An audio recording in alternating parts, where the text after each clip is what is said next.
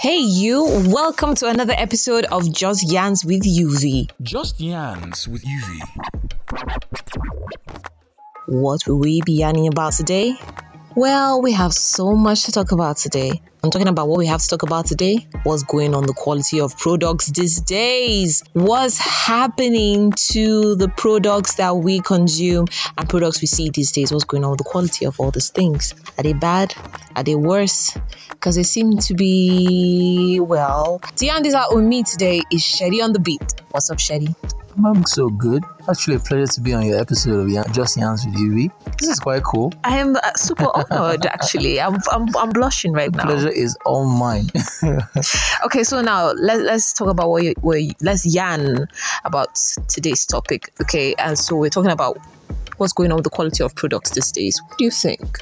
In comparison to things that we used to have, you know, like some ointments, detergents, etc., they seem to lose their quality over time.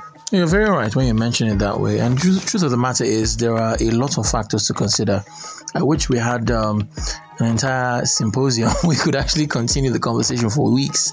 But there are a majority of factors that would be brought into the conversation today. One is the change in production standards. And the truth of the matter is, back in the day, due to the affordable quality of materials, we had a lot more uh, raw materials available. We had a lot more industrial factories and machineries owned by both Nigerians and, of course, foreigners that had a vast you know, dedication and specialization to their product. I could mention names, but not to give anybody free advertisement, I'm just going to choose not to. And you notice over time that some of these brands, after a few years, just didn't seem to match up with what they initially had. And this is just the fact that production standards had changed. Either the professionals who were handling the machinery had been swapped without any proper continuity in the production style. You see some people go to restaurants and they say, I go to this place because anytime I go there, the food tastes the same. Some people prioritize going to business because of consistency.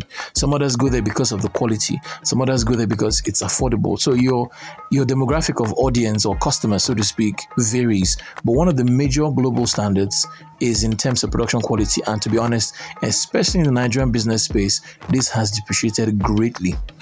Another angle is in terms of the price of materials we all know that since the 2016-2015 region, the dollar in Nigeria has been like um, has been like a flight that has gone to space and has chosen not to return.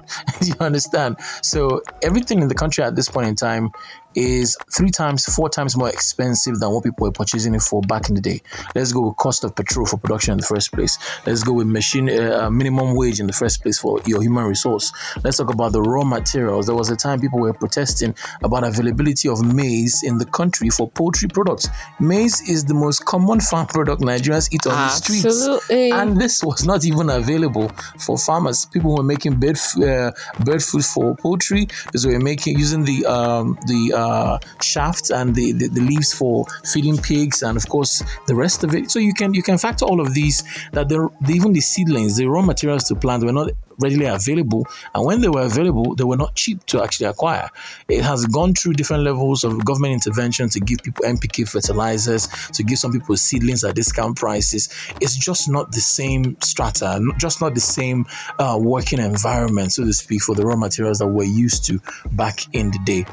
Third, I will mention is global economic changes. Whether we like it or not, whether you're directly direct, you think you're directly affected by government policies or uh, political principles that govern around the entire uh, oil market and the rest of it, this has greatly changed a lot of things.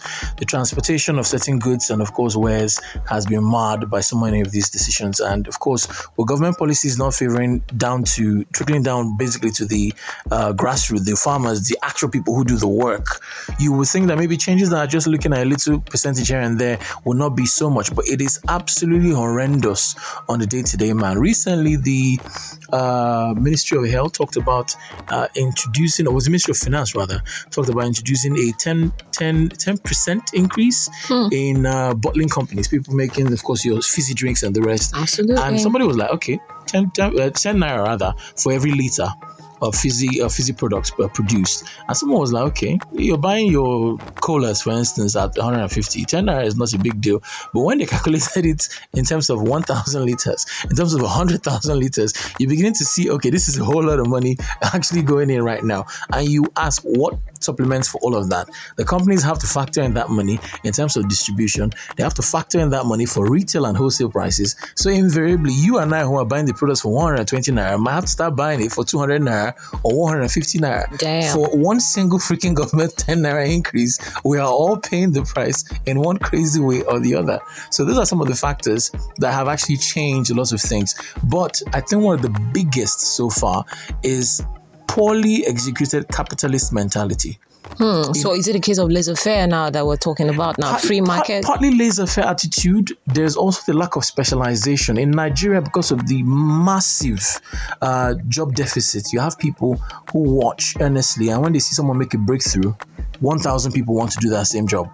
1,000 people want to copy that same style. 1,000 people want to do the same thing.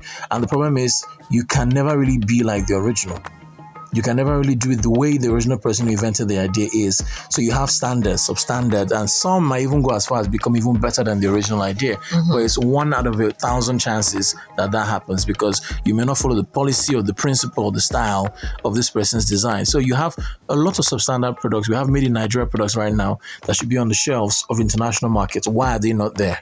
That's a conversation we should be having. What are the production standards they are not meeting that they are not in international markets? Why are Chinese products everywhere?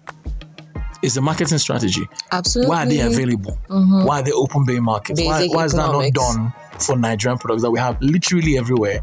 Loitering. So it's a strategic marketing and lack of proper execution of the capitalist idea.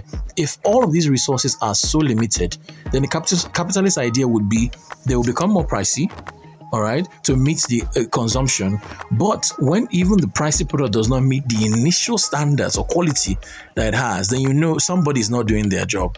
Somebody is not trying to keep that reputation, and that's why I'm saying it's a lack of you know dedication to executing the capitalist mentality. Some people just want to make the profits. They're not concerned about the longevity of their business. They're not concerned about the legacy of their product. I was watching a documentary about Levi the other day, how it started as a worker man's trousers and how now it's like a designer wear. How many people took out time to even find that out for themselves? How many people took out time to check out the, uh, according to we call them coat makers along Bini Wire Road? Those guys could make massive, beautiful tuxedos. Who knows the kind of things that could even international happen in. Aba.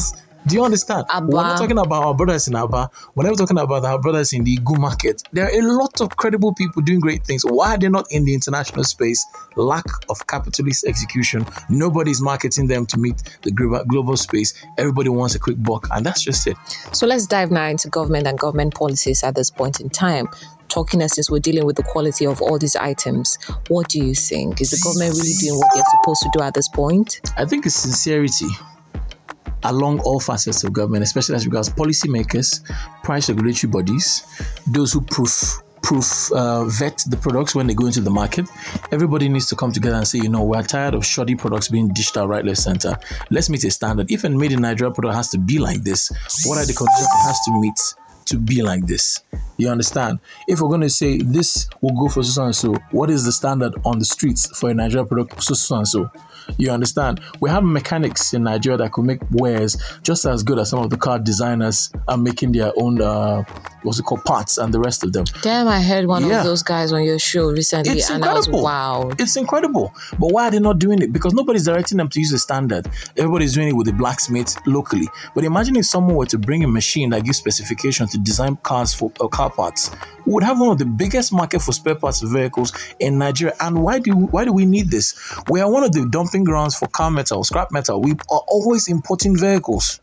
We have so many things we could do with that, from construction work that could be used for the finished product down to a whole lot of other machineries and, of course, parts that it could be used to even service functioning vehicles and future vehicles. Mm-hmm. So it comes down to everybody choosing to say, let's be sincere about our work, let's hold on to our responsibility.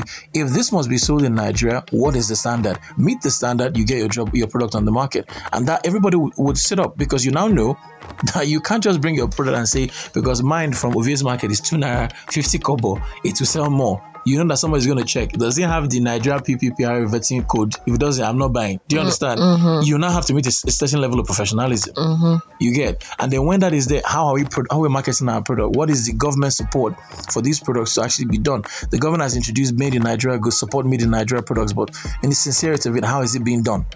How many notable Nigerian individuals are consuming Nigerian products? So that's just it. Well, the Shady on the beat. It's always a pleasure having you by Always, my a, always. A, but this one is a fantastic pleasure of mine. Thank Oh you my so much for having me on the goodness. show. Uh, so this is just basic economics people you'd wonder. We are not economics, econo- economic, yeah, economists. What the hell is going on with my tongue today? but whatever it is, this is just basic knowledge. And we're hoping that one way or the other, this might have helped you. So, talking about possible quali- quality of products that you may be having issues with, how about you say exactly how you feel? This could serve as a survey for some of those brands to see exactly what is going on with their products out there, just in case they haven't noticed. So you could send your email to uviegiwewegbe at gmail.com or you can reach me on social media, Instagram specifically, at the Poetry Goddess. I'll be attaching all this information to the podcast. Awesome having you with us. Do have a great time. Stay blessed. Be kind. Cheers. Just Yans with UV.